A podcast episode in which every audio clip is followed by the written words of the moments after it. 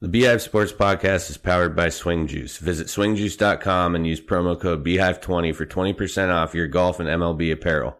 Shop Swing Juice, support the Beehive Sports Podcast. Swing Juice, wear it, feel it, play it.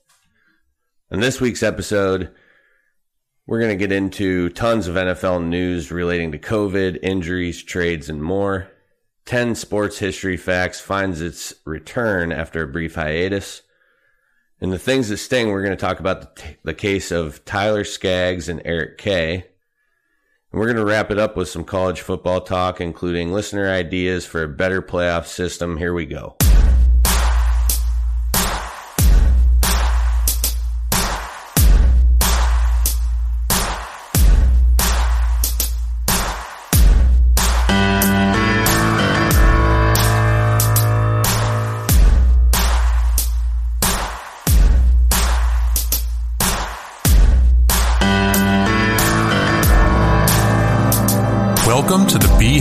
Sports Podcast. Here is your host, Joe Bees. Hey, everybody, welcome to this week's episode.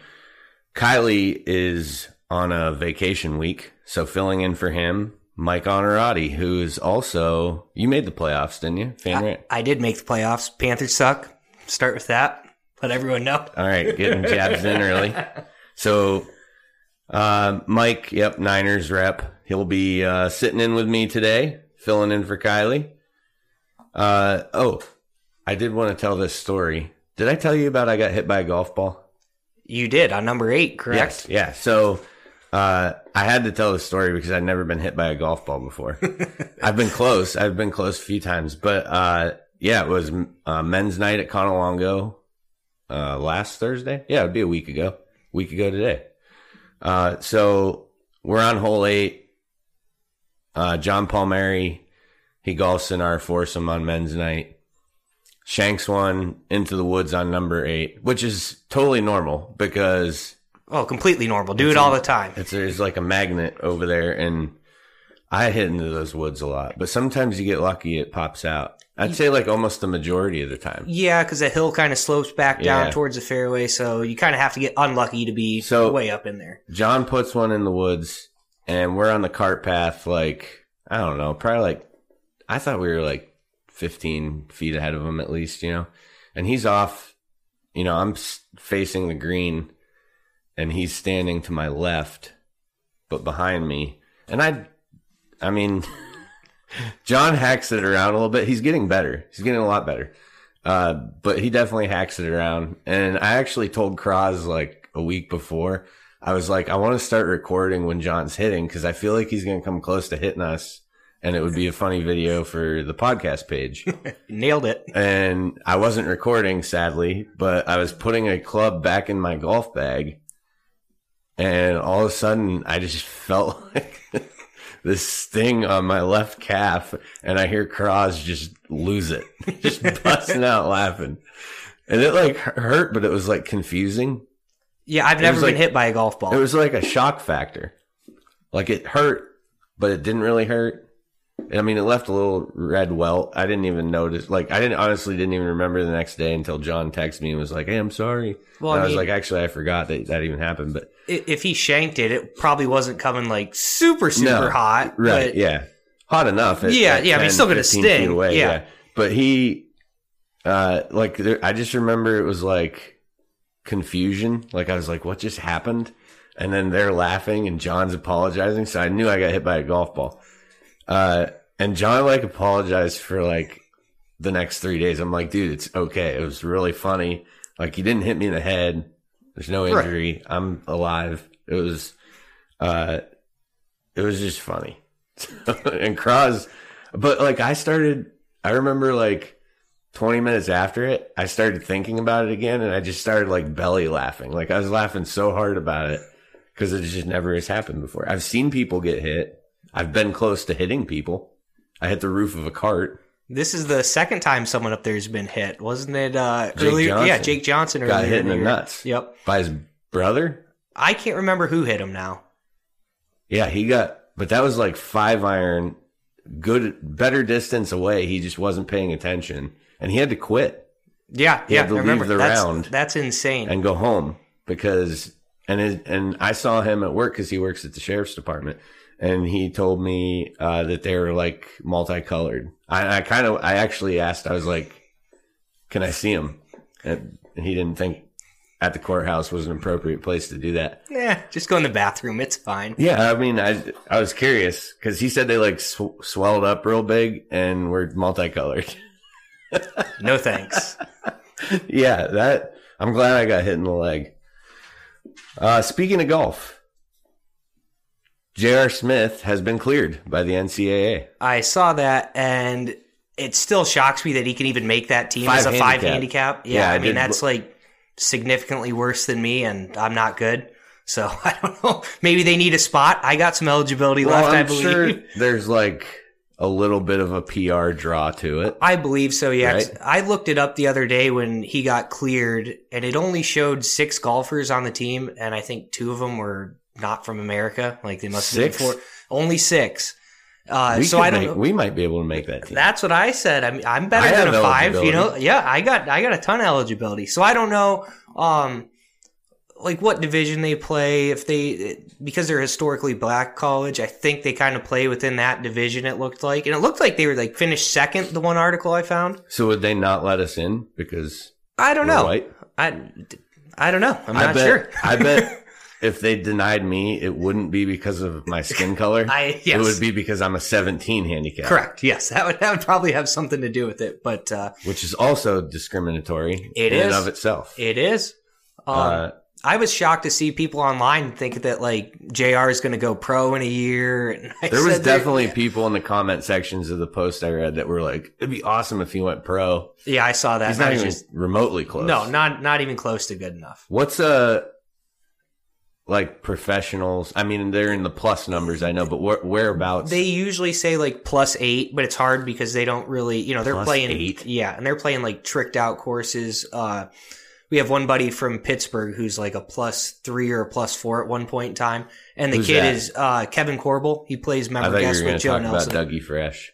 No, not Dougie Fresh. I don't like Dougie Fresh. no, no, that is Dougie Fresh. It is? That is Dougie Fresh. I don't like that He guy. is he is a super super good golfer. Well, that's good. Really smooth. so that's yeah, one thing I think is cool about him, but I don't think anything else. he is. was actually talking for a little bit that he was going to try and uh, get some money together and try and get on like one of the smaller tours and play. And, Yeah, if you know, he's at- that good, why he- wouldn't? Well, at 30 years old, he's he's that good, but he was not good enough to cut it with those guys. That just, I mean, these pro golfers are so much better than the average guys around here. It's not even close. Not not even. I have a long way to go. You have But a long, long way to go. hope. Yeah, yeah. He's 30 and he's giving up hope. yeah, in his early See, 30s. That's why I don't like him. Negative attitude. Well, we kind of talked him out of it. We said, you you know, you got a wife at home. There's stuff to do. You know, you can't be quitting your job Well, pursuing yeah, I wouldn't be quitting, but I guess you'd have to. I mean, if you're going to Yeah, pursue that, you got to be full time at the range There's- with a swing coach. Yeah, there's a YouTuber, uh, Rick Shields, that I watch. Rick brought, Shields, I yeah, like okay. So he brought on a guy that couldn't make it on the European tour, and he was talking about how much work it is. Yeah, Uh, I think he got his tour card for a little bit, but it was only a lower level, so he could only keep it for, you know, whatever. It was only good for the year. And the amount of work he did to have to keep that and requalify, he just eventually one day was driving to practice and said, "You know what? Heart's not in this anymore. It's too much, too much work, and just quit right there." I would love to be able to get paid to golf. oh, it'd be awesome. I kind of do when I take a vacation day and then I go golfing. That is getting paid to golf. Yeah. You're correct. I like it. So it's kind of like being pro, Yeah. uh, but but it's not. You're not pro, It's- yeah, and. I'm nowhere. Yeah, No. I'm not good. So I'm getting there though. You're getting better. Much getting better. improved. Much improved. All right, let's move on to some NFL shit. So shall we? Uh, COVID creeping its way back into the league. Always. Yeah, it's going to be there forever. So I talked to a, uh, well, you know, I had like a ridiculous night at work last night Yep. and we were at the ER and I was just bullshitting with this one nurse and he was telling me that his thoughts are on as far as COVID goes is that it is going to be like the new flu and that there will be a new strain each year and it will just depend on is this a really really bad strain is this a mediocre beat down not going to kill you not going to put you in the hospital and then he said that Uh, he thinks that the boosters will end up being like a flu shot where they're just predicting what goes on. That was his opinion. I don't, I mean, that seems to be the truth from everything that I can gather. I mean, I see they're already talking about next year, like COVID 2022 or t- COVID 22 is coming. It could be worse. You know, you got the Delta variant. I mean, it's just going to evolve and it's going to be part of life now, whether we like it or not. yeah, it's stupid. Correct. Cam Newton clearly thinks it's stupid. Yeah, I didn't. It sent him home from work for five days. I didn't see what happened there. It's something out of. So he, the team statement says that Cam traveled to a team approved appointment that required him to leave the New England area, and uh, he re- received daily tests that returned negative, but he was still subject to a five day entry cadence process before returning. So I don't think this is Cam's fault. I think it's team's fault. The team approved him to go to this off-site appointment for whatever. I don't know. Hopefully they're try, like implanting muscle into his arm so he can fucking throw a ball again. but uh, he went to this off-site uh, appointment, and because he did that, he was required to enter this five-day cadence. Yeah, I think that would be on the Patriots for not Right. knowing the clearances. and I mean, it you should know that way rules. based off the team releasing a statement. Like when I read it, I don't think this was Cam's fault actually. Well, he's a former Panther, and the Panthers suck. So you know, it, you know, what are you supposed to do? You Throw didn't know any better. earlier. I'm gonna ha- I'm gonna have to have Costanzo on too. Even the playing even field. the playing field since you're getting a head start on him. Uh, Cole Beasley, Gabe Davis, Star Lotulelei, Vernon Butler, all Buffalo Bills who will miss five days as well in the, the cadence process. They were in close contact with a trainer who tested positive. Shock or no, trainer was vaccinated. Not shocked at all. Not in the slightest. So all they did literally was just throw a bunch of ammunition into Cole Beasley's pistol. I can't wait. I I don't think he's going to say anything. I think he would have by now, but who knows? But uh, yeah. Also, something I found kind of just comical a little bit is uh, Star Lotulelei, who must not be vaccinated because only those guys are the ones who get sent home. Didn't play last year because of COVID. So doesn't doesn't- play, care, says uh, cites caring about family and wanting to stay home, then doesn't get vaccinated, I guess, because he's on the five day get shipped home list. It doesn't Uh, appear to make a lot of sense to me. What my theory is one year paid vacation for $125,000. Well, he's a little bit older too, right? He's probably early 30s. Early late 30s. Yeah, so early yeah, 30s. you Yeah, know, he's a, get the a body vet. right for a year, get paid. Yeah. I like it. Yeah. Yeah, it's not a bad, not a bad strategy.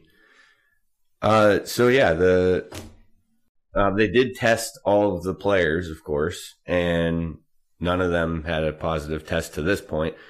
The Vernon Butler practiced that day before he was sent home, practiced the full practice, and then the NFL said, "Oh, by the way, he needs to go too." And Brandon Beane actually kind of released, like he didn't, he didn't like dog the NFL, but he was kind of like, "Hey, man, had we known he wouldn't have fucking practiced, why, you know, Right. Seems get, like they dropped the investigation through before we go out onto the field, kind of deal." So yeah, I don't know. I just ordered a Cole Beasley jersey. I don't blame you one bit. I like the guy. I- I love Cole stand up- Beasley. I just like that he's standing up for what he believes in, and and if people believe it either way, I've said this a thousand times. I don't care if you believe you're pro want the vaccine, good, and he's not, and he's taking a rash of shit for it, and I think that that's ridiculous because people need to just let like just respect other people's decisions. It's not that difficult of Exactly. a concept. Yep. So I like Cole Beasley. Also, still curious how he lost a tooth. I didn't know he lost a tooth. Oh, you got to see his picture. okay. He has he's missing a very front tooth, and I thought like, oh, something happened. He'll get that taken care of. He has a boatload of money. No, he's pretty much embraced it, and he's rocking the missing tooth look. And uh, I mean, for the last how I'm, I think I noticed it like in OTAs. He's going for the hockey player look. I like it. He's a tough guy. He looks like a hockey player. Yeah, tough guy. I like it. Yeah. Injury front. Travis Etienne. Season over. Big blow for the Jags, I believe. Yeah, I think so too. Uh, I mean, I think Robinson's pretty good, but this guy was going to be their little spark. And they talked about lining him up as a receiver. yeah, they were going to well. move him around. Uh, and think, he's comfortable with. uh, yeah, Dickhead there. Lawrence. Lawrence, yeah. Yeah. Uh, I, I, don't know why I called him a dickhead. I, I don't mind. he kind of looks like, yeah.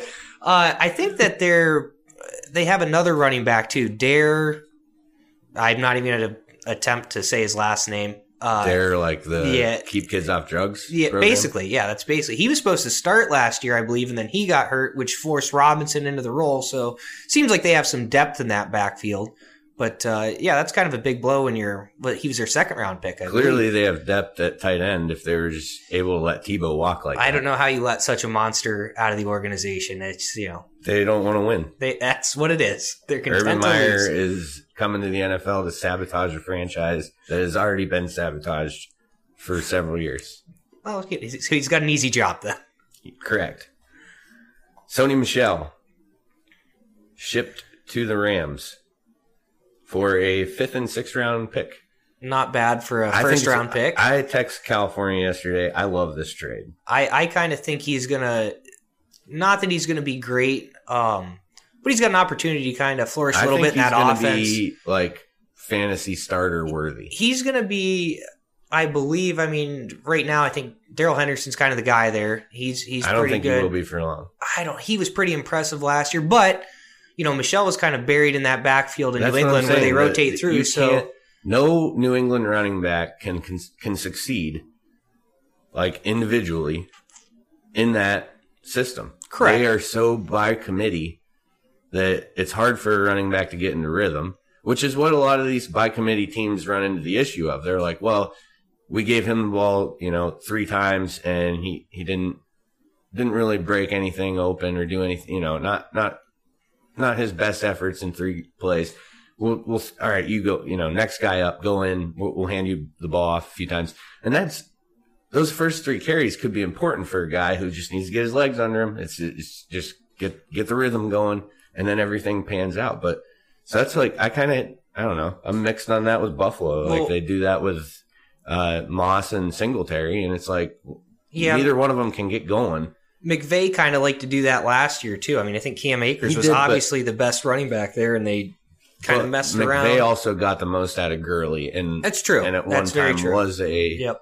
So that's what I told James too. I said, uh, you know, they, well, first of all, he must like him some Georgia running backs, but then California corrected me and said that Jeff Fisher drafted Gurley.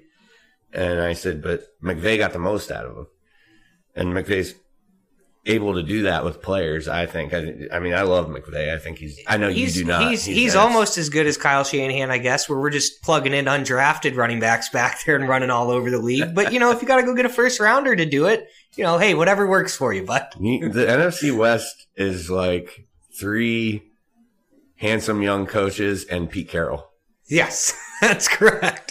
Pete Carroll's like the old Uncle Pete. Yeah, yeah, yeah. The old uncle. He's just kind of ushering everyone in. Yeah, We got Russell Wilson. We're just going to win the division every year. It doesn't yeah, they end up up there for sure. Uh, this news kind of hurt my feelings a little bit. Larry Fitz, no urge to play. I mean, the time is coming, but it's just sad because what a career. I love Larry Fitzgerald. I think that I wish that every like they do that rookie symposium, and I think he does go to that. But I think they he should do it for veterans too. Absolutely. I mean, he's a stand-up guy, great player. I mean, the, I love the stat where he's got more career tackles than drops. Like, Yeah. it's just mind blowing Yeah. to me. I mean, It, it also just shows how shitty his quarterback. correct. Yes. But I mean, just yeah, he can catch, he can block. Uh, he's just always been a good leader. He went back to school. He finished his degree while he was in the NFL. Like, just never in the limelight for the wrong reasons. Never bitched about being a fucking Arizona Cardinal for how long? Yep. When they've never what he, well, he played Won one Super Bowl. Yeah, Yeah, and then one they just Super gave Bowl. the Steelers too much time. Yeah. That broke my heart. yeah, it, it was. I wonder. That's just impressive. I mean, it's a Calvin Johnson type story. Correct. Calvin never bitched about being in Detroit. And it is, yeah, it's just a bummer because that's another one of Larry, Larry Legend. I wonder if he kind of got forced out there a little bit with them bringing in, you know, Hopkins and I mean, Green I think he saw the. Kirk. I'm sure he saw the writing on the wall, I wonder if it. but I just don't. if I he think he's at that point. Yeah, I don't know if he kind of felt like forced out. Like if they needed him, he would have been back, or If if he, he- was uncommittal to the team, and that's why they said we got to go get AJ Green. Right. We got, you know, I don't know. I would the- say it's probably that, but if it's what you said before, where he was feeling forced out, we'll never know that. correct. He, Because he will never. never say a word. He will never bitch. If he does, I'll, I'll eat my words. But he's never said a peep his entire career. Correct. So we got some uh, starters named too. Teddy Bridgewater beats out Drew Lock. Not totally shocked there. I, I like Teddy. Trevor Lawrence named the starter. Gardner Minshew's looked like dog shit. Yes. Yep. Uh, that's not even. Yeah, that's a bummer too because I like. I, just Minshew mania was more like the, as Colin Cowherd would say, the movie poster is better than the movie. Correct. Yeah. I mean, he was an okay player. I mean, he maybe he gets out of there and goes someplace that can kind of give him a chance, a little guidance. You know, I mean, I feel like being a Jags quarterback's kind of got to be like almost playing for Adam Gase. Like you don't really know what you have. You know? Yeah, and, and yeah, and with Urban, it well, I would assume it's going to be different. College coaches don't always translate to the NFL, i.e., Nick Saban. Correct. But uh, I don't know. I just think uh, I think Trevor will be fine. I agree. But Gardner, maybe yeah, maybe he goes somewhere else and finds some success, and I hope so because as a player, you know, the Minshew mania, Oh, I yeah. love it. I love that guy. Absolutely. I think he's funny I than mean, hell. He's like he- a cartoon character. Yeah, he seems like someone you could hang out with, go get a couple beers, and then Right. you know, Like we'd be friends. absolutely. I Yeah. think. Uh, so I mean, yeah, I didn't have much news to cover uh, around the other leagues. I mean, only other obviously baseball's happening.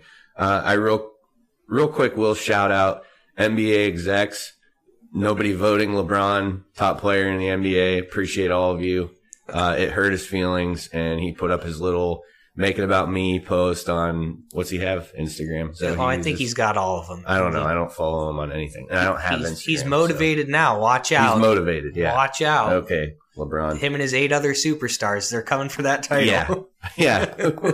yeah. He needs. All, who did they get? what Westbrook? Westbrook. I already have Anthony Davis. Melo's there. Melo. That was the other one. Yep. Yeah. Good times. Uh, but yeah, congrats to the execs for all having just giant balls and being like, no, you're not the best anymore because he's not. It's it's probably been two three years since he's been Right. in that conversation. One last shout out before the break.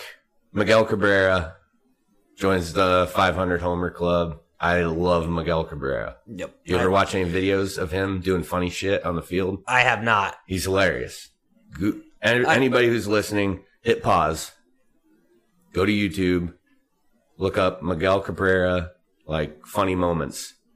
He he's hilarious. He does a lot of really funny shit. He's the one who I mean, he went over to the stands during a foul ball, just like reached in and grabbed popcorn from somebody who was sitting there. They're like turned Yeah. around looking, and his hands in their popcorn. And he's done. He like hugged a fan on a foul ball he was reaching for couldn't get to it, so he just hugged the guy who was like standing there. it's just like So- funny. so shit he's like just an that. idiot. Untucking Yeah. players' uniforms when they're at first base. Just a number of things. Uh, so look that up. Miguel Cabrera, obviously a Hall of Famer. All right, we're gonna take a break, and we will be back with ten facts on this week in sports history after a word from our sponsor.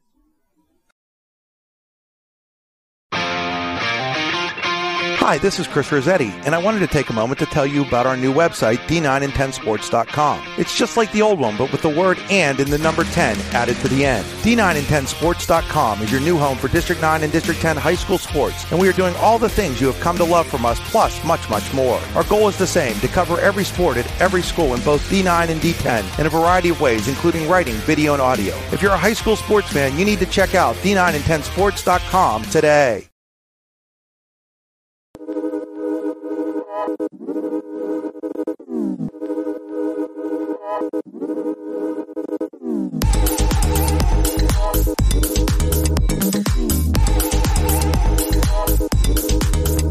Let's take a look back at this week in sports history.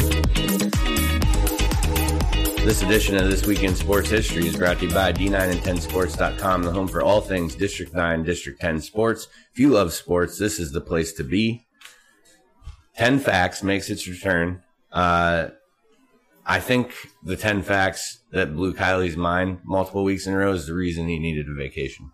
I think he kind of said something to me about that. He just couldn't Just handle couldn't it this it. week. He, Yep. I said, I need to So- let the mind relax. Now it's your turn. Perfect. You're on the hot seat. I'm excited. Okay. So here we go. Number one. 1901. Orioles pitcher Joe McGin- McGinnity, McGinnity suspended from the National League for punching and spitting on an um, on umpire Tom Connolly in the previous day's 5-2 loss to the Detroit Tigers. He had a lifetime suspension reduced to 12 games. That's the best appeal of all time. Somewhere Ron Artest is really, really angry. yeah. I, hopefully, yeah. I hope he never he- hears that that uh, fact. That but that is that is quite the hands down the best appeal I've ever heard in my life. E- easily, Yeah, easily. like he might as well have got a life sentence in prison and then just got a year of probation. Correct. you would stay for the Reduced- weekend. You're gone. yeah, reduced to a year probation. Number two. 1917. Shout out Kylie. Pittsburgh Pirates left fielder Carson Bigbee sets an MLB record of 11 at bats in a 22 inning game against the Brooklyn Dodgers. I did not look up to see what he did, but the final score of the game was like 6 5. So I'm going to go ballpark. He went like 4 for 11. That's. I would be tired. I think 11 eleven at at bats. bats. Yeah, Yeah, I, I need a game. nap somewhere. Yeah, they didn't. He he. I don't know if they. I mean, I'm sure they switched out. pi- Well, back then, who knows if they even switched out pitchers? But uh, yeah, 11 at bats, 22 inning game, six five loss to the Brooklyn Dodgers. Number three. 1920. American Professional Football Association forms with Jim Storp. Jim Storp. Wow, Jim Thorpe installed as the league president. This is what later became the NFL. See, I guess I never knew that that's was the precursor to the NFL. I knew Jim Thorpe ran one of the leagues way American. Professional Football Association, the APFA, was what later became the NFL. And actually, later on in facts, I have some AFL stuff. So Okay. it's good. Number four. 1938, Yankee first baseman Lou Gehrig hits record 23rd Grand Slam, the final of his career, in an 11-3 win over the Philadelphia Athletics. Bonus fact. Who has the record now? It's been broken. So 1938, the record's set. You need Kylie for this one. He's I the baseball guy. this one. He, the He would. baseball He would know. He might know this. Uh, I couldn't tell you. A-Rod. A Rod. A-Rod has 25. Okay. So yeah, That's bonus it. fact. You guys are welcome, and we'll move on. Number five. 1959, the American Football League officially, so the AFL, officially named at a meeting in Dallas. The charter members were Dallas, New York, Houston, Denver, L.A., and Minnesota St. Paul. Before the season starts, so here's your bonus fact. Those were the initial charter members. Minnesota actually gets an offer from the NFL to become the 14th franchise. So they say, eat shit, AFL, we're out. And uh, before the season starts, Buffalo and Boston sign on.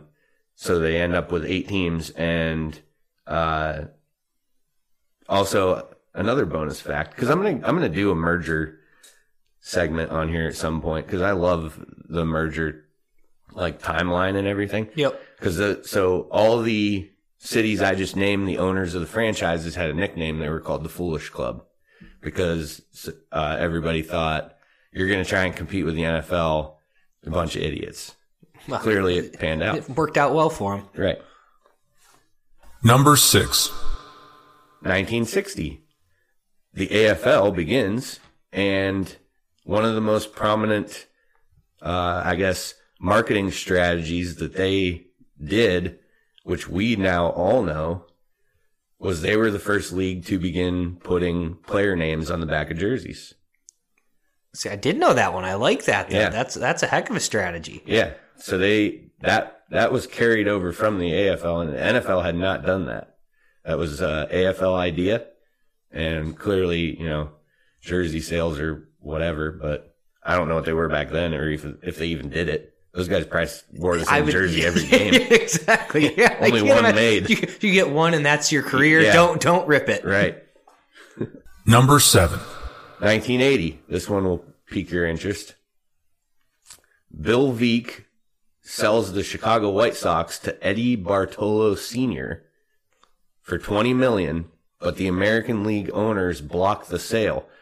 They uh, at the time they never said why they were blocking the sale, but the story later came out that it was rumored that Eddie planned on moving the White Sox to New Orleans, or uh, they were concerned because with gambling because his son owned multiple race uh, horse race tracks. Really? So Eddie Bartolo Sr., you know who he Yeah. is, right? Yes. Yep. So at the time of this sale, actually had stake in the Pittsburgh Penguins and The Niners. the 49ers. Yep. He got Mark Cuban. I had no idea. He did get Mark Cuban. Number 8. 1991, Miami Dolphin QB Dan Marino surpasses Joe Montana as the highest paid NFL player. What do you think he made? It's a five year extension For the- worth how many? How much? Five years, the total worth of it, Yep, fifty million. 25. Oh boy, way Yeah. off. So just, I mean, that's what, 30 years ago. Yeah. You're well, seeing the difference in salary. Uh, a five year, $25 million extension made him the highest paid NFL player. that's you know he's getting almost as much I as Jimmy that G. that- right I wish that was the case year. now. right? because teams could just load up. Yeah, absolutely. But now they all want, you know, 150 million guaranteed money. Looking at you, Yeah. Josh Allen. and hopefully they can pay to keep talent around you. Although in his case, I think they can because it's pretty Mahomes like and whatever. Number 9. 2000, Tiger becomes the first since Ben Hogan in 1953 to win three majors in a calendar year. I can remember that. That's a 47 year old record he snapped. Tiger was uh, hands down the most dominant athlete anyone our age I think will ever see. I mean, Yeah. people just don't appreciate it because it's golf, but you go back and watch some of those. ass. Yeah, you watch some of those old clips of stuff that guy did and how much better he was than the next guy. It's it's, it's better than Jordan, better than you know. He swung hard Oh yeah. before Bryson was born. Oh, correct. I mean, he him with those old drivers hitting it, you know, 300 plus at Augusta, and like everyone else is just 60 yards behind. him. He's getting the par par fives and two like no problem. It's kind of like when me and you tee off and I'm 60 yards ahead of you. Exactly. Yep. All right. Last one. Number 10. The Rangers, Texas Rangers, rout the Baltimore Orioles 30 to 3 in the most runs scored by a team in modern era Major League Baseball history. I remember that game. That's just embarrassing. Yeah, Like, I was like, uh, summer break from college when when that happened. 30 to 3. no 10 run rule in the MLB. No, yeah, they should have called that shit after 4 innings or 20 after 3. Well, actually I'd have to look at the frame by frame. I don't I don't know what they were up by then, but there had to have been a point where they were just like, okay, Yeah, I let's mean, just do we bat left-handed? Do we, uh, you know, who was on the team at the time? Probably Adrian Beltre. He's been there for hundred years. I don't know. I don't remember if he was on that team, but yeah, that's a just straight up ass kicking. yeah, that's Biggest blowout in sports history. Do you know it? not off the top of my head. It's a football game. And it was say- in. and I don't have this right. This wrote down. I'm just telling you When this. you when you say sports history, you're saying all college sports. It included? college football game. Wasn't there a crazy college game where it was like I want to say it was close to 200 points? it was 221 to nothing. Yeah. Okay. Yep. And it, was, like Georgia Tech versus Cumberland College. okay. Yep. So I'll probably do more on that sometime, but just for bonus bonus fact, number eleven. So we're going all the way back to 1915. Uh, John Heisman Okay. is the head coach of Georgia, Georgia Tech, and Cumberland College. They had a contract to play them that season. Cumberland College prior that prior school year cuts their football program but they were in a contract with Georgia Tech and they would have had to pay them like five grand or something if they didn't show up. So they went to like all the fraternity houses, got guys to sign up, and they went and played. They they brought like literally eleven So or they t- twelve guys, They took an intramural team out and they just just got Here we go. smoked. Yeah. Two hundred and twenty-one to nothing. I I do remember that. It was like- They had like sixteen turnovers. Uh, Georgia Tech just, I mean, back then it was a primarily a running sport. It wasn't much passing. Uh, yeah, just a straight murder. yikes. But yeah, I'll have to dive into that some That's a good one. episode too. Yeah, because there's a lot more to it. But all right, this edition of this week in sports history is brought to you by D9 and 10 sports.com, the home for all things District 9, District 10 sports. If you love sports, this is the place to be. We're Going to take a break. We'll be back with the things that sting after a word from our sponsor.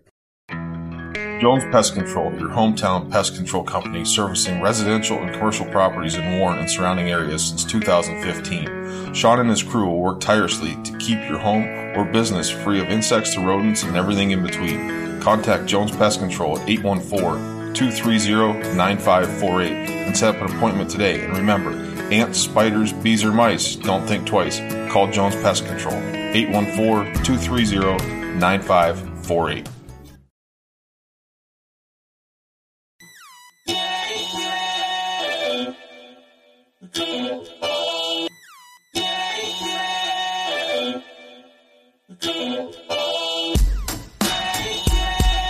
It's now time for the things that sting. The worst stories in sports, according to Joe. This edition of The Things That Sting is brought to you by Jones Pest Control. Ants, spiders, bees, or mice, don't think twice. Call Jones Pest Control at 814-230-9548. That's 814-230-9548. Real quick, going back to the sports history thing. I just, I thought of something that I didn't say in it that I, I, it always makes me laugh to think about.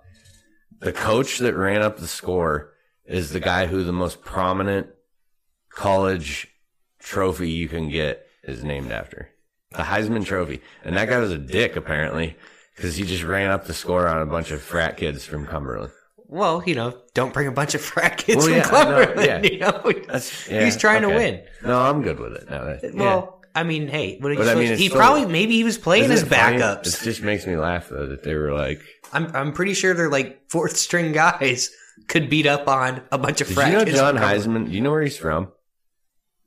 He's is he Pennsylvania someplace, isn't it? Titusville. Is it really Titusville? Yeah. I guess I should know. Swanee. Swanee has told me that before. and they didn't name their high school football field after him. They named it after the guy who like founded ExxonMobil. Well, you know, one of them's doing a little bit better in life. Uh, yeah, but football. it's true. That's true. What does ExxonMobil have to do with football? maybe ExxonMobil- John Heisman has everything to do with football. ExxonMobil guy slipped him a couple bucks and said, "Here, He throw my name on it." I mean, yeah, I. It was weird. It was like a year or two ago. I was coming back from Pittsburgh, coming through Titusville, and outside their football field, I see that sign that says "Home of John Heisman," and there's like a little brief thing you can read about it. And I guess his house, his like old house, is still there, standing. It, it is, yeah. I, I believe I, I should have known because I know Swanee's told me about it a number of times. I mean, he tells everyone I never about knew it. Yeah, I think he I mean, goes down and gets me- pictures and Yeah, I was like, you know, this is. I was in my 30s when I found out that guy was born 40 minutes from here. Yep, it's crazy. Well, here's another bonus fact for you, though. Did you guys cover this when you did? Uh, I believe you talked about the Dream Team at some point in time on here. Chuck Daly, Chuck Daly's yeah, Kane. Kane, yeah, yeah, yeah. yeah, So I didn't this- know that. Yeah, I don't think I think we did mention. I, th- I thought didn't you brought it up on Yeah, maybe we yeah, did. yeah. So, a couple of guys doing well from the area. Yeah, not recently. No. Well, Connor. Yeah. mean, Frewsburg. That's across New York. Yeah, border, well- Connor's doing good. Yeah, Double A. We're gonna have him on here soon too. Once their season's over. good. All right, we're gonna get into Tyler Skaggs. So a lot of people, this is an older case, obviously. So a lot of people are probably familiar. You remember the Angels pitcher uh, who passed away during the season. Uh, he was found dead July first, 2019, in the team hotel in Texas. So obviously they run a toxicology on him. In his blood was a mix of alcohol, fentanyl, and oxycodone. The cause, per the coroner, was I'm going to say this and you can tell me if you think you know what it is. Okay. Terminal aspiration of gastric contents. So I would say that means you died from breathing your your stomach acid, basically. I mean, I guess kind Choked of nasty own- heartburn. you know, Choked on your own vomit. Choked on your own vomit. Okay, all right, there close. you go. All right, yeah, all right. Yeah. So that's what uh, the ruling was on Tyler's death was that he choked on his own vomit. Like I said, had alcohol, fentanyl, oxy in his blood. A month later, no, I'm sorry, a month and a year later. So it was early August of 2020. Longtime Angels public relations employee Eric Kay is charged with conspiracy to distribute fentanyl. The DEA launches this investigation, and it's huge. Obviously, uh, it's been going on, you know, since what two years? Over two Yep. years.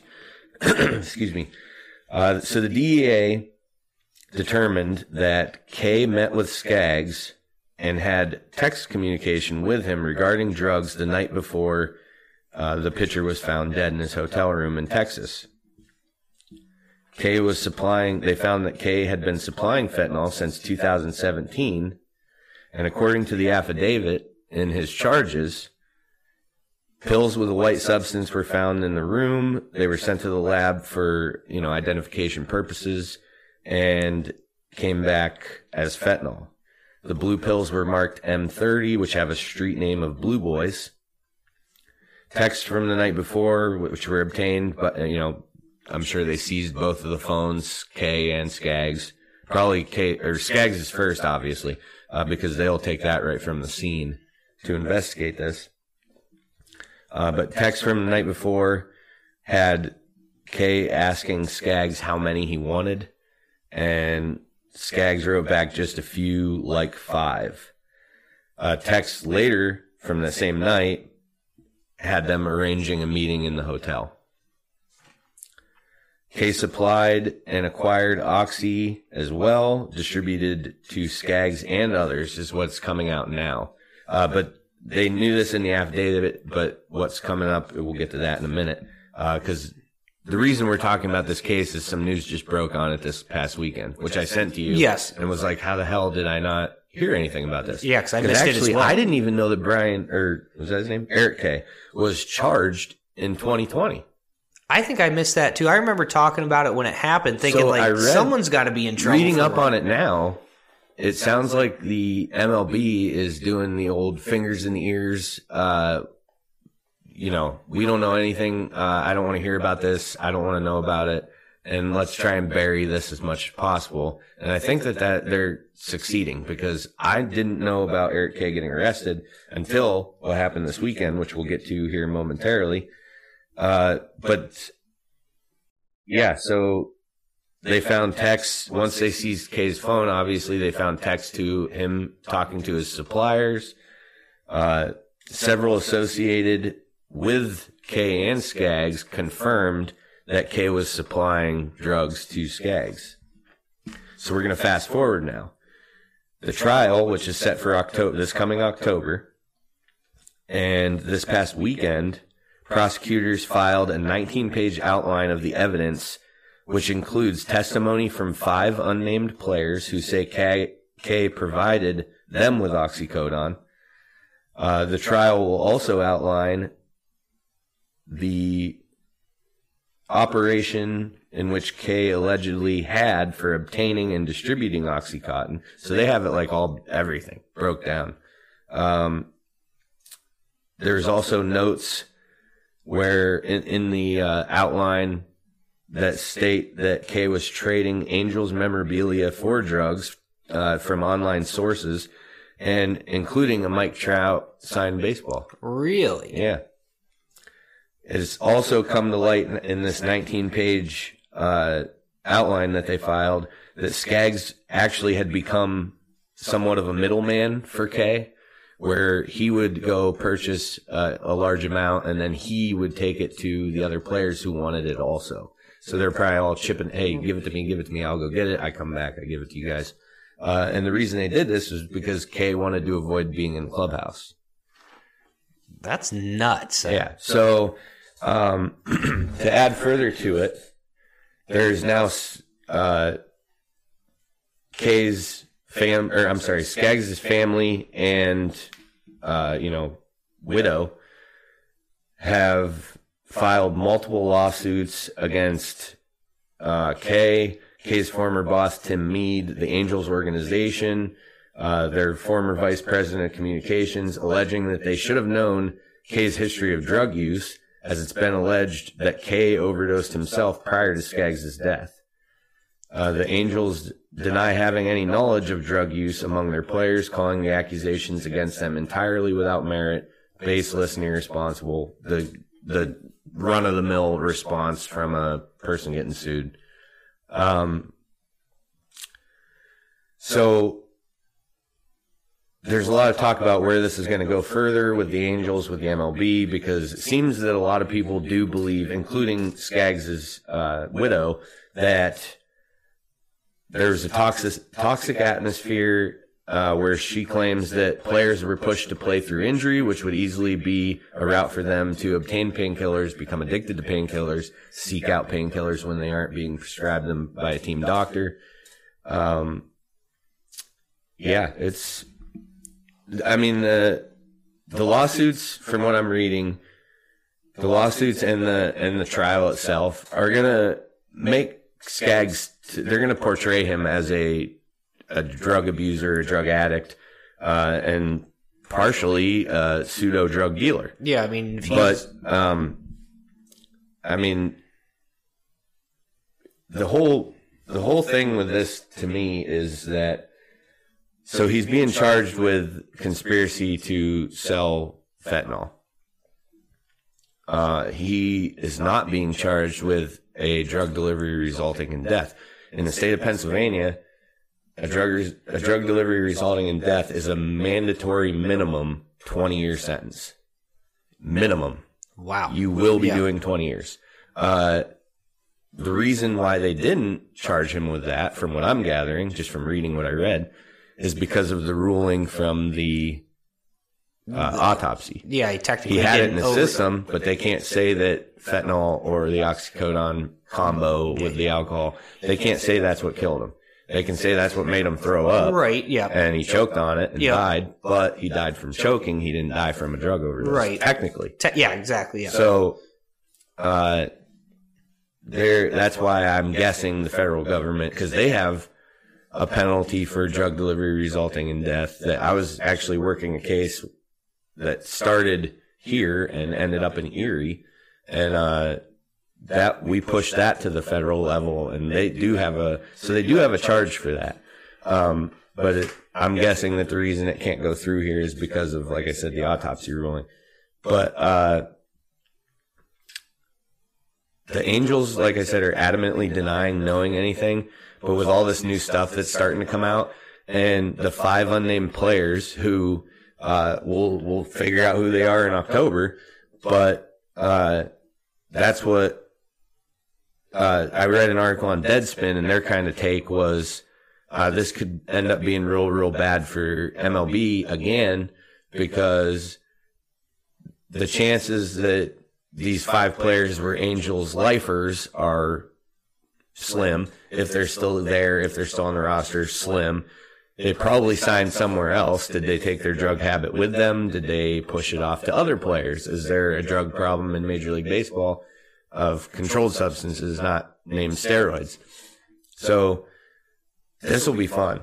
This is going to be a fun trial. I mean, and, and now that I know like when it's scheduled and everything, I'm going to be googling that shit daily to see what the updates are on it. Yeah, I mean, I think it's something that's probably we might never know about it, but I think it's something that's probably sports wide. There's so much push Oh, to get out on the field Right. and play. I mean, you know, painkillers, Sticking the needle in the leg exactly. out there. Yeah, yeah, yeah. Uh, but I mean, that's I. I'd say it's pretty hard that the Angels had no idea this was happening when it's Right. that many people. And they and they found that Kay had overdosed himself, and it was well known. yeah, yeah. You would assume that you know, if you're a big employer like that, you'd kind of know something. So I would venture to say, in the realm of all the things that Sting segments that I've done, that guy is probably the most fucked. Yeah, it seems like he's in pretty deep shit. I mean, that outline alone, and do you the federal prosecutors? They aren't like your average attorney. Like these guys are top notch, the best of the best, and it. I mean, they lose trials. Everybody loses trials. Like we have. I mean, we here in Warren. I think we're lucky. Like I think we have a, a good district attorney's office, and they they they win a lot of their cases that go to trial, and. Uh, I think that's same to be said with the federal government. This guy's not taking a plea deal. Uh, his lawyer's only rebuttal was, uh, his story will get out there. Uh, his truth will be told. Okay. I mean, that's a, another just I mean, you- easy way to do it, but you have all these texts. That's have, and, and I'm surprised. I can't imagine that's the only charge that he's facing is the conspiracy to, to deal fentanyl. However, I did read that, um, the the penalty for that charge is up to 20 years. So he's going to do some time if found guilty. Which, barring uh, uh, an error by the court, by the prosecutors, or something they miss, or a technicality, I don't. See, I just when you're reading that outline, if they have all that, they legitimately have all these text messages, which is in, in itself another crime in Pennsylvania, a felony three for uh, criminal use of a communications facility. When you fil- use a, a cell phone to facilitate a drug deal, that's a crime. So that's another one that I think would probably be tacked onto this, but they just didn't mention it in the article. I, I just can't imagine that it's only one charge he's facing. Yeah, it's possible just with the news they're just Yeah, carrying they're whatever just the big one lead, is. lead yeah, charge and yeah. go from there. But uh, yeah, the Sounds like something we'll we're just gonna monitor he- and he's fucked. Yeah, I thi- like. I think so. He's he's in. I mean, the outline, like I said, if they have all that stuff, it's going to be really, really tough for him to prove any type of innocence. Like they, they have your phone, they have your text conversation with a guy who just passed away. They have you Yeah, I mean, asking him how many he wanted. You have him arranging a meeting to get them from you. You have five unnamed players who are about to come testify and probably bury his ass even more. I'm trying to think of what his defense could even be. Skaggs was Well, intimidating I- so him. He's going to cost him his job only or something. The only thing I can think, because this was something that I read too, was that he didn't uh, sell drugs or trade this memorabilia for financial gain.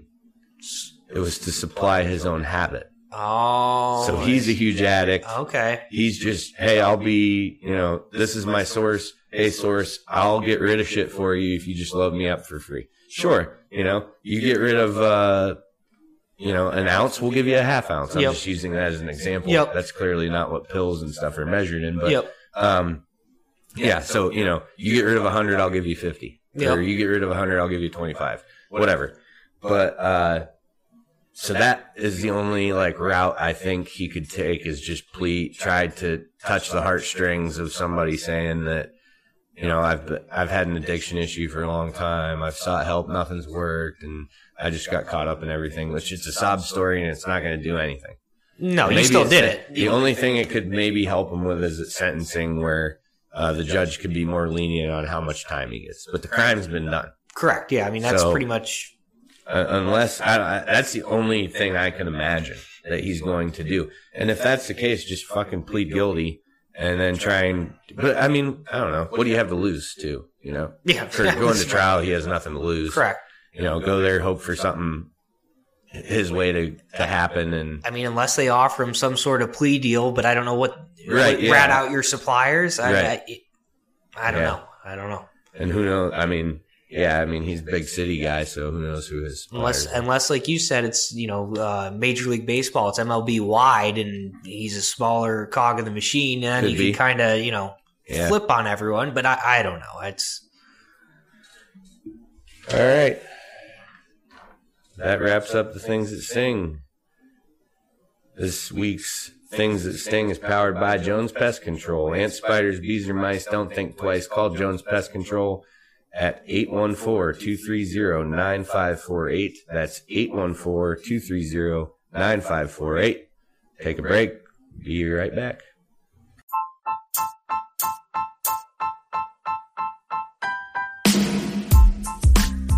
Hi, this is Ryan Klein, the host of the new pop culture podcast, Me, Myself, and Ryan. You can find me on Spotify, iTunes, Apple Podcasts, Google Podcasts, and several other platforms. Special guests, breakaway shows, bonus episodes, cold beers, and a whole lot more. So what are you guys and gals waiting for? Subscribe now to the Me, Myself, and Rye podcast on Spotify or wherever it is that you get your shows and start listening today.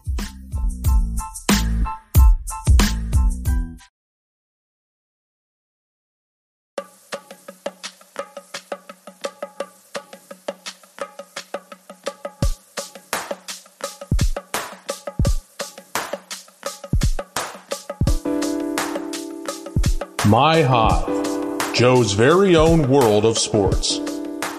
This week's edition of My Hive is powered by Swing Juice. Visit swingjuice.com and use promo code BeeHive20 for 20% off your golf and MLB apparel. Shop Swing Juice. Support the Beehive Sports Podcast. Swing Juice. Wear it, feel it, play it.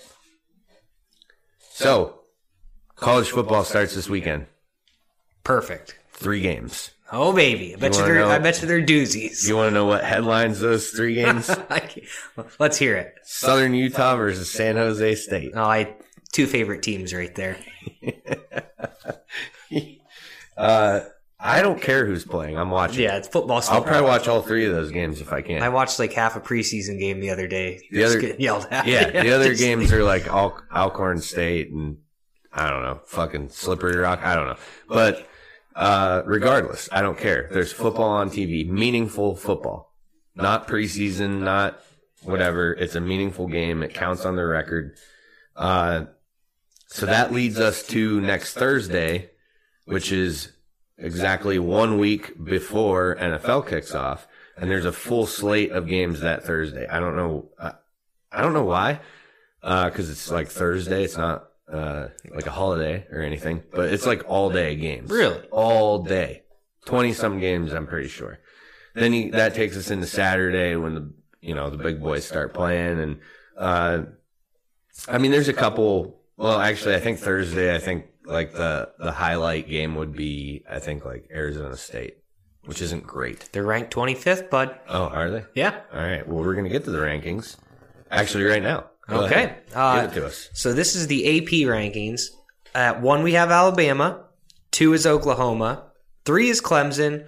Four is Ohio State, and rounding out the top five is Georgia, which that's pretty basic. So top five. Bama, Clemson, Bama, Oklahoma, Clemson, Oklahoma, Clemson, Ohio Oh, State, yeah. and then. Spencer Rattler's like supposed to be a really, really good. Yeah, yeah. Um, Okay. Carry on. Six is Texas A&M. Seven is Iowa State. At eight, we have Cincinnati. Nine, we somehow have Notre Dame. It doesn't make any sense to me, but there they are. Yeah. And 10 is North Carolina. Uh, at 11, Oregon. 12 is Wisconsin. Florida is at 13. Miami is at 14. And USC rounds out the top 15. Uh, LSU's at 16.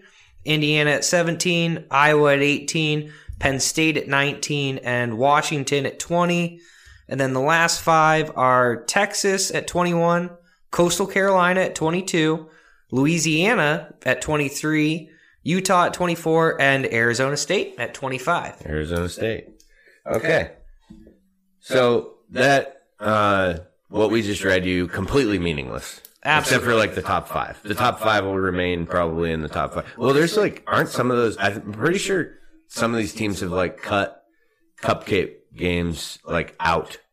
Yeah, I mean, I think you know you almost have to because if you're like if you're Alabama, you can play the cupcake games and you're still yeah, going to get still in. gonna be fine. uh, you know, if you're further down that list, you kind of got to Yeah. weed that out. But I think we're starting games. to see more like kick-ass matchups at the beginning of the year than we used to. It, it- that's good. That's what it That should be. thing, You should yeah. go out and play the best competition. Who was it? Baylor and TCU kind of got hosed there a few years ago because they didn't really play anyone out of the conference. So now everyone's trying to schedule. Schedule tougher games. Yeah, Yeah, yeah. yeah. you want to beat the best if you Yeah, want to make that playoff. Unless you're Alabama, Clemson, or Ohio State, you can't really play scrub teams anymore. Correct. Yeah, I would agree with that. Um, well, actually, too, if you're like a top, if you're a top SEC team, like not not Alabama, but if you're like Georgia, Auburn, uh, LSU. LSU, you could play one of those and still get away with it because you still have a shot at beating really, really good. Yeah, if you- SEC if you teams. win the So if you SEC, just- yeah. if you kick the shit out of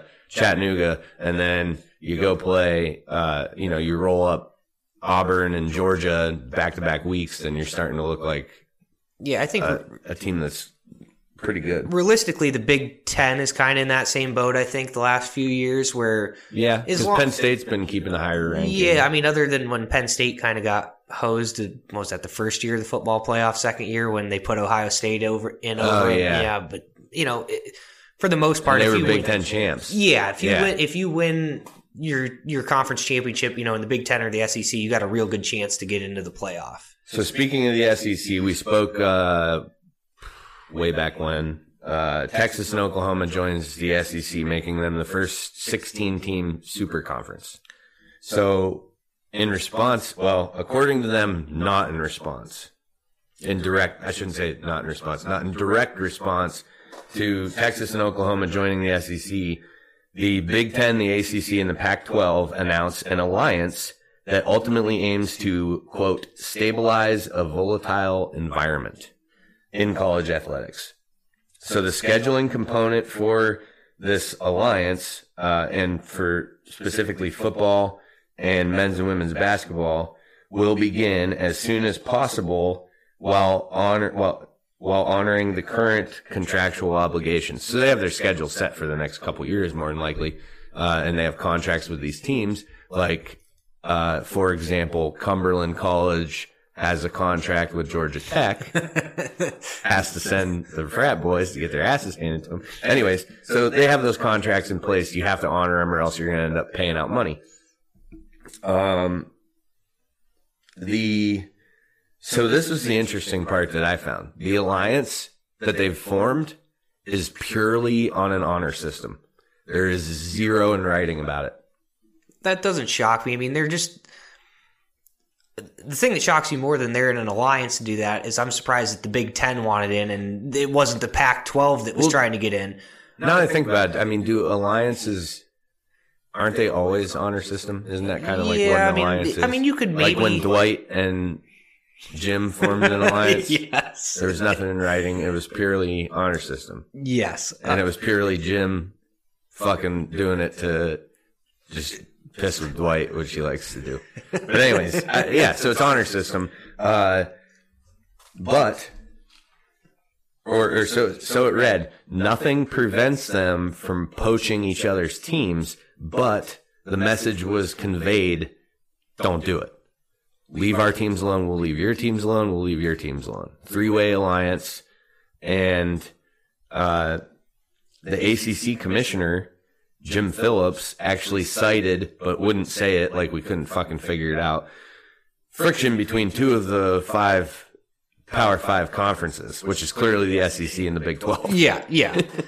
I mean, Uh, so that's why they decided to form this alliance. Jim Phillips also made a comment that he hopes the Big 12 survives, says we need the Big 12, uh, cause they haven't, nothing's, you know, come out on what's happening with the Big 12, but clearly they're in a world of trouble. They have like eight teams. yeah, yeah, they got to be in. Yeah. So I, I still think that that conference ends up dissolving and maybe this is part of the ploy though. Hey, we'll stick together. We hope the Big 12 makes it, but when they don't, now we can start plucking from them and then we can get to the power four, which is what I've been wanting forever because then if you're going to have this stupid four team playoff, which we're going to talk about in a bit because we got some Facebook user feedback, uh, then you get to if you're going to keep the four, then your conference champion goes. No ifs, ands, or buts. Yeah, people will still be upset because they'll say, you know, Well, that's oh, fine. whatever. Go ahead and oh, be upset, but be the conference champion. When you're named the conference I champion, agree. you go to I, the playoff. I agree with you. 100%. if they're going to stick with the four team, which I don't, I hope they don't. I know they proposed the 12 team or whatever, and, and some of the Facebook comments uh, on the post I put up, that's what they wanted was they support this 12 team. Uh, See, I don't like format. a 12. Don't love a 12 team. I think that brings in too many teams that just have no well, then you're going to hate what I support. Okay. Well, get to that in a Can't minute. wait. Okay. So to go over a couple of these, we're gonna get the uh, we're gonna get Kuz's out of the way right away. He Okay. says a mascot Royal Rumble to determine who gets to wear home jerseys. That's what he wants for the current playoff format. Because the question on Facebook, okay, so listeners know. The question I posed on the Facebook page was, what do you think the college football playoff should look like if any changes are made in the future? So Kuz thinks the uh, answer to that question is purely keep it the way it is. Let the mascots have a Royal Rumble to figure out who wears the home jersey. the way things are right now, that's pretty close to what they're doing anyway. So you might as well you can a little sell Yeah. a couple tickets to that, and Okay, so to go over a few more, Dave Sherman says move it to eight teams, so he's doubling it up. Uh, four weeks long. Mike Campbell corrected him, saying that a f- eight-team format would be three weeks. That is- but he said a week off to add hype to the to the finals. okay. So uh, I mean, they do that with the Super Bowl. Yep. Yeah. So- that's Why not for the college football playoff? Uh, some of the others we have here are Tim Zafino. Tim says eight teams is the max. He he liked Dave's eight teams as well. So, but he says five conference winners and three at large. That will work, barring a dissolve of the Big Twelve. correct. Uh, and then you know just move it to four at large. Yeah, do that yeah. too. But uh, so at least he's on board with just the conference winners. I I, I don't understand why it's not that, but. Uh, Brian Lastman says 12 team bracket with top four getting a bye. I mean, that could work. It's again, I just think at 12 teams, you're putting some teams in there that really don't stand. I mean, I think at eight teams, there's teams in there that don't stand a chance. I mean, Alabama's always pretty good. Clemson's always pretty good. Ohio State's always pretty good. Right. And then they put like Notre Dame in, and Notre Dame goes in and gets blown out by 30, and, you know, So Chris Guffrey says they should make a super league with Bama, Clemson, and the other top teams, and then have the rest in their own league.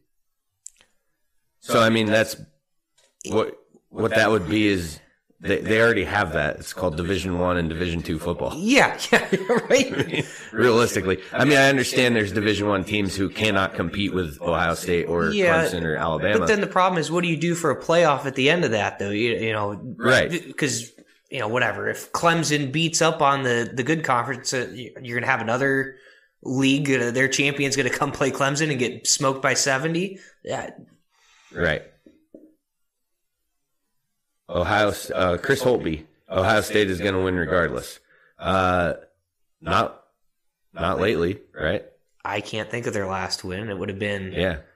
I mean, Uh, they Cardale it- they Jones. The fail for Cardale. They had it and they blew it against Clemson. Yep.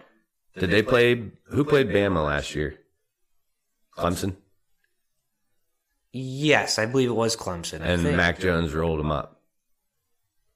DeVonta think Smith had like an insane game, right? Yeah, I can't remember because I can't DeVonta either. Smith just smashed him so hard I didn't pay attention to the game. so, uh, but the, you know, it is a heavy Ohio State area around here. Not as big as Penn State, but okay. So now, first we're gonna hear. Well, all right. First, we're gonna get to Bill Nabinski, who said, "I'd like to see a 12-team playoff.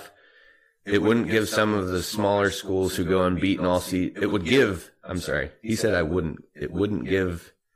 Some of the smaller schools who go unbeaten all season their chance to put up or shut up. I think he meant it would, not it wouldn't. Yeah, okay. It would give them a chance.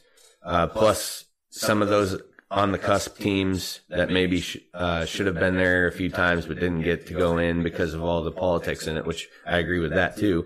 Uh, that brings me to rule number one that I would instill in the new playoff format is you have to be in a conference. Yep, I 100% agree. Notre Dame, we're looking at you. Yeah, we're get in a clearly conference. looking at you. Get it, get in a conference, play some teams worthwhile. Quit rooting And- the and now, playoff. you know, and their fans. What last year, the year before? Well, they beat Clemson in the regular season. Yeah, they did without Trevor Lawrence. Correct. Yep. And then they get slapped every time they go Yes. to the playoffs. They get slapped. So yeah, I'm yeah, that would be my rule number one. I agree with that. you have to be in a conference. agree. Notre Dame, join somebody. Join the AC. Join Yeah. the Big Ten. Join the ACC. Did they play with the ACC last year because of all the COVID Yes. stuff? So just That's why just they do it. Clemson. Get in there. Yeah. So, uh, all right. So we're gonna go to yours, and then we're gonna come back to mine, and it's gonna reference something that Bill Nabinski said at the top of his his uh, post that I didn't read yet Okay. because that it that's where I it's absolutely insane, never gonna happen, but I would. I'd give anything for it to happen. Go ahead. All right. What's your plan? Mine, I would go with rule number one. Notre Dame has to get in a conference. Yes. If assuming we stay with the five power conferences, it would be the five conference champions. Every, I guess I should say every conference has to have a championship game. Uh, every conference has to have a championship game. Um, winners of those conference championship games go to the playoff. The sixth spot would go to the best team that is not in a power conference. So, like last year's Coastal Carolina, I think they were kind of on the cusp Yeah. they would get in. And then the last two spots are pure at large bids, the, the next two best teams that are not one of those top six. And then you just make it an eight game playoff and no, See, no I- yeah, buys. and I think that these teams who, you know, like who was it a few years ago? South Florida, Southern Florida, or Central Florida? yeah, yeah. Central Florida, Yep. UCF, went undefeated. Yep. And everybody knew, well, everybody believes that eh, they ain't gonna, they still won't get by Ohio State or Clemson or in Alabama. But you know who did believe they could? Yeah. Them. Those kids. Yeah. So let them fucking try. I- If they want to go out there and give it a hell. And what if they pull it off or, or keep exactly. it close? Yep. You know? So I am all for the, the idea of getting these teams in that people don't think belong there Yeah. because of who they play against in the regular I season. agree. I think that's why you have to have that stipulation that one of the spots goes to a non power Yeah. conference team. I would then- say even more than one. Yeah, well, I mean, the other two So- are at large and you could do whatever you wanted there, you know. Okay, so do you want to know what I wish would happen? I'd love to hear it. Do you know what Mike Leach said should happen? The coach of Mississippi I didn't State. know, but I like Mike Leach, so I, I love can only, Mike Leach. I can only He always- imagine. The guy's nuts. yes. He says some insane shit, and I love that dude. He also is the reason Gardner Minshew is who he is. Correct. So it makes sense. Like Yeah, yeah, Yeah. great guy. Yeah. Mike Leach wants a 64 team tournament. Okay. I mean, it would be awesome, but It would be amazing. you have to like basically, It would be amazing. How many bowl games are there in a season? There's uh, 40 ish. yep, yep. So there you go. Every one of those bowl games can still survive. It just becomes a, one of the rounds moving into the. the only thing you'd have to do then is you'd have to cut your regular season short. I'm trying to They wouldn't have to. There's so much time off between the last the the the championship week between then and the start of bowl season is like I mean there's teams who don't play for a month and a half before their bowl game. Correct. Well, I mean, I'm just saying you're adding six games to these kids' schedules. If you go all the way, that would be a six game addition when you're already playing They're, 12. listen, these fucking kids are all making millions now off of their well, I brand. mean, that's, that is true. Let's see it. That is true. Yeah. I mean, you, if you did a 10 game season and then said, hey, the playoff starts and, Yeah. you know, maybe you play Yeah, 16 you- you games, maybe cut- you play cut 11. it to yeah. eight, cut it to nine Yeah, in the yeah. regular season. I, I, I mean, I would love that. That would Yeah. be great. But then we'd still be in the same spot, sitting here arguing who the 65th and the 66th best team were. well, You and, you, and you aren't adding six teams to everybody's schedule. Yeah. Well, exactly. You're only going to add one. So, Right. So if you do a nine game regular season, you make the playoffs, you're guaranteed 10. yep. And then if, you know, you make it to the round of 32, then you got 11. I mean, it would be electric. I mean, look at what the, uh, the basketball tournament It's does. amazing. You know, it, it's, Yeah. And it would be drawn out farther, obviously. It'd be weekend to weekend, but, you know, it would be scheduling might be a little bit of a nightmare considering, sure. you know, you're going to be competing against NFLs on what, Well, three days a week now? You just wouldn't have, you know, you wouldn't have regional it would be, you know, the I would say they, you know, you seed them like you do. The the better seed you play that game at their stadium, regardless of where you know. Yeah, I like that. Yeah, I like it. Spread it out over six weeks. Then the end Yeah. of the year, and Mike I could get. I could get behind it. No, but okay. So because I know that will never happen, I I'm I'm mixed between the eight team and the twelve team. I would take either of them. Anything's better than what they have now. Correct. I'm I don't love six. I would prefer it to go to like eight, eight to twelve. I mean, I agree. I, you know, the one thing everyone always points out when we talk about this is everyone, when it was just the crappy BCS, everybody wanted a playoff. Having the playoff is going to fix things. Now- Get the playoff, now- and now it's now like, nah, the playoff's not good enough. Yeah, That's so, true. I mean, But this is an example of uh, me and Kylie had talked about multiple times because I do it frequently. Is romanticized with the past. yep, yep. Uh, this is not a situation where I do that because I do not miss the no, BCS, the BCS was terrible. Right. The playoff came and it was it's good, but what's happening now is you're seeing the same four, five, six teams rotate in and out of it. You get, Yep. you know, Ohio State, Clemson, Bama, Notre Dame, Georgia, I think the wording, like you, Oregon. like you said earlier, I think the wording of how they have it, where it's you know supposed to be the four best conference champions, Right. unless some team is unequivocally better than them. So I say Big Ten dissolves. Big Twelve dissolves. Big 12, that's what I meant. Big 12 dissolves. You take your four conference champions and you add to that four at large. Two have to be non power conference. See, I I could agree with that. I mean, if, if you know, again, assuming the Big Twelve dissolves, Right. that's what you do. Because you get two teams who maybe were the conference champion losers Yep. that were significantly better than the conference champion losers from another. Yeah. See, uh, I think the problem if you say two two teams that were the the best of not in the power conference, the problem you could get into is it might be. Uh, just for example, like Coastal Carolina, who is ranked fourth overall, and then your next closest one is Utah, who's ranked Yeah. twentieth. You know, they might be prob- putting in a real jump. The problem game. I have with a bye week is you're. I, I understand you reward, uh, you know, top teams for their performances, and that's that's why you get a bye week. But it's to me, it's different than it is in the NFL than it is in college football. The gap between, say, the best team in the NFL versus the sixth best team in the NFL is significantly smaller than Alabama and number six, uh, whoever. Correct. You give Nick Wisconsin, You give who- you, you know. give Nick Saban two weeks to prepare for someone. They're Right. probably going to have a gonna bad get time. fucking yeah. destroyed. yeah, it's not going to be fun. And yeah, you're allowing the best to get healthier while you're kind of making the team who's already unlikely to beat them uh, play through another game. You know, another week of soreness, another week of getting their body back up, ready to go. So I don't, I don't. That's why I don't love the bye week. If we're gonna do the playoff, I agree. everybody equal time. Stick. Let's go. Yep, I agree. I think it should just be no buy. Keep it at like eight teams and just say, okay, I'd be maybe cool play with eight for it teams. now. Yeah. All right. Good discussion. Uh, yeah, keep the feedback coming on those posts because we're gonna, you know, whenever we come up with something, like I said multiple times, we come up with something, we post it on there. It will be discussed. So keep responding. Also, don't forget we have Twitter now.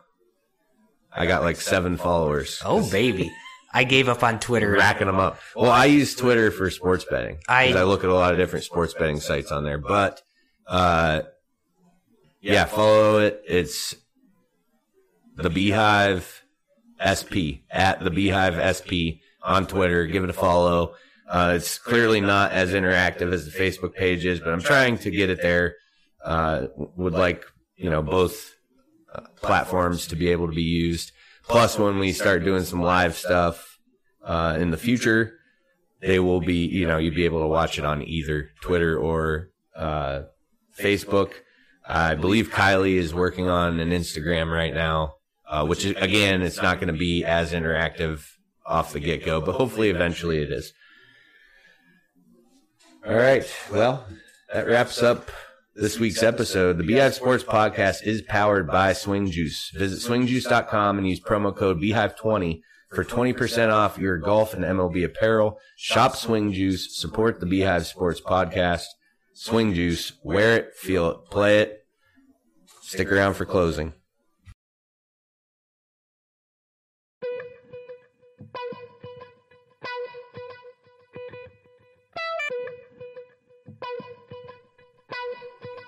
Hey everybody, thanks for tuning in to this week's episode of the Beehive Sports Podcast. I want to thank our sponsors, D9 and 10sports.com, Jones Pest Control, Swing Juice, and the Me, Myself, and Ride podcast. Thank you all for making it possible. Uh, Michael, want to thank you for being on. You're welcome. Thanks for having me. And uh, it's nice to have somebody fill in here and there. Uh, I know Kylie, you know, he's not going to be able to make every week, but so at least we have some backups in place. It's a lot easier to talk with somebody than rather by myself. Uh, next week, I am not sure what we're doing in my hive yet. Watch the Facebook page. We'll put something in there. We do have, uh, you know, that, that will be the pre episode of week one of the NFL. So there will probably be a, a ton of NFL talk. Roster cuts are coming up. Uh, I believe it's August 31st or something like that. There's going to be first round or the final round to the, the cut to 53. So there's always some big names getting tossed out then. So we'll go over all of that as well. All right. Till next week. Take care. Be safe.